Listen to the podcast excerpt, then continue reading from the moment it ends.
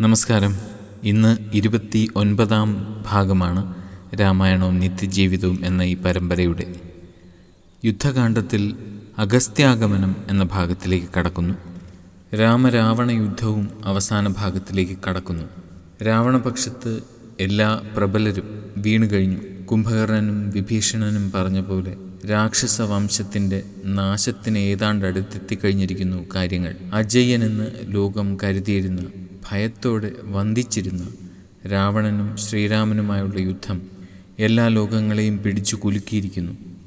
രാവണനും ശ്രീരാമനും പരസ്പരം വീറോടെയും വാശിയോടെയും ബാണങ്ങൾ തൊടുക്കുന്നു തടുക്കുന്നു. ദിവ്യാസ്ത്രങ്ങൾ ഓരോന്നായി ഉപയോഗിക്കപ്പെടുന്നു ശക്തിയോടെ അത് തടുക്കപ്പെടുകയും ചെയ്യുന്നു. ശരീരം ക്ഷീണിച്ചതും മുറിവേറ്റതും ആണെങ്കിലും രാവണന്റെ മനോവീര്യം വർദ്ധിച്ചു തന്നെ കാണപ്പെട്ടു. ഇങ്ങനെയുള്ള അവസരത്തിൽ ശ്രീരാമന്റെ തേർത്തട്ടിൽ അഗസ്ത്യമുനി പ്രത്യക്ഷപ്പെടുകയും ശ്രീരാമന്റെ വിജയത്തിനായി ഒരു മന്ത്രം ഉപദേശിക്കുകയും ചെയ്യുന്നു. സാക്ഷാൽ ആദിത്യ ഹൃദയ മന്ത്രം താപത്രയങ്ങളും തീർക്കുന്ന വിഷാദങ്ങളെ അകറ്റുന്ന ശത്രുനാശം വരുത്തുന്ന രോഗവിനാശം വരുത്തുന്ന ആയുസ്സും സൽകീർത്തിയും വർദ്ധിപ്പിക്കുന്ന ആദിത്യ ഹൃദയ മന്ത്രം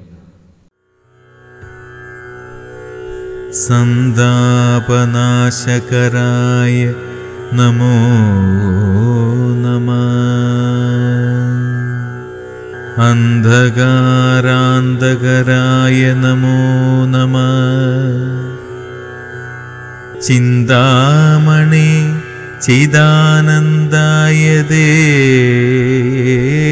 नमः। निहारनाशकराय नमो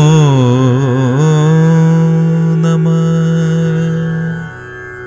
मोहविनाशकराय नमो नमः।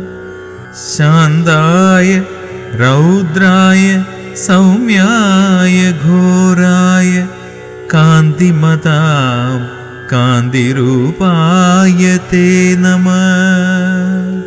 स्थावरजङ्गमाचार्याय ते नमः।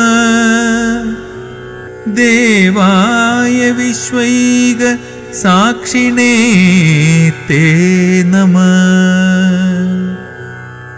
सत्त्वप्रधानाय तत्त्वाय दे नमः।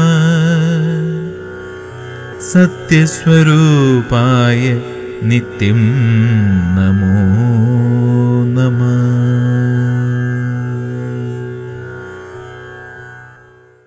ദേവന്മാരാലും അസുരന്മാരാലും താപസന്മാരാലും യക്ഷകിന്നരന്മാരാലും അപ്സരസ്സുകളാലും പിന്നെ മനുഷ്യരാലും ഭജിക്കപ്പെടുന്നത് സാക്ഷാൽ സൂര്യദേവൻ തന്നെ.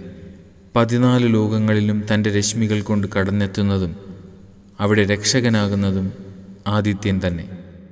ദേവകളെല്ലാവരും വായുവും വരുണനും ചന്ദ്രനും നക്ഷത്രജാലങ്ങളും കാമദേവനും നാനാഗ്രഹങ്ങളും അശ്വനീപുത്രന്മാരും അഷ്ടവസുക്കളും വന്ദിക്കുന്നതും ഈ സൂര്യനെ തന്നെ. വാസരത്തിനും പിന്നെ സംവത്സരങ്ങൾക്കും കാരകൻ ആദിത്യനല്ലാതെ മറ്റാരുമല്ല.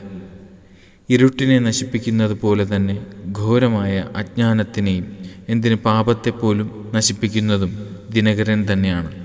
അങ്ങനെയുള്ള ആദിത്യനെ സ്തുതിക്കാതെ വിജയം കൈപ്പിടിയിലെത്തുന്നില്ല എന്ന് അഗസ്ത്യമുനി ശ്രീരാമനോട് പറഞ്ഞ ശേഷം മന്ത്രം ഉപദേശിച്ച് ബ്രഹ്മലോകത്തിലേക്ക് മറഞ്ഞു എന്നാണ് രാമായണം പറയുന്നത്. ഏറ്റവും ശ്രേയസ്കരമായതും ആപത്തുകളെ നിവാരണം ചെയ്യാൻ കെൽപ്പുള്ളതുമായ മന്ത്രം കേട്ടുകൊള്ളുക. നിത്യവും എല്ലാറ്റിലും ഊർജവും വെളിച്ചവും നിറയ്ക്കുന്ന സൂര്യനെയും പ്രകൃതിയെയും നമുക്ക് വണങ്ങാം. सन्तापनाशकराय नमो नमः। अन्धकारान्धकराय नमो नमः। चिन्तामणि चिदानन्दाय दे नमः। निहारनाशकराय नमो नमः। मोहविनाशकराय नमो नमः। शान्ताय रौद्राय सौम्याय घोराय कान्तिमतां कान्तिरूपाय ते नमः।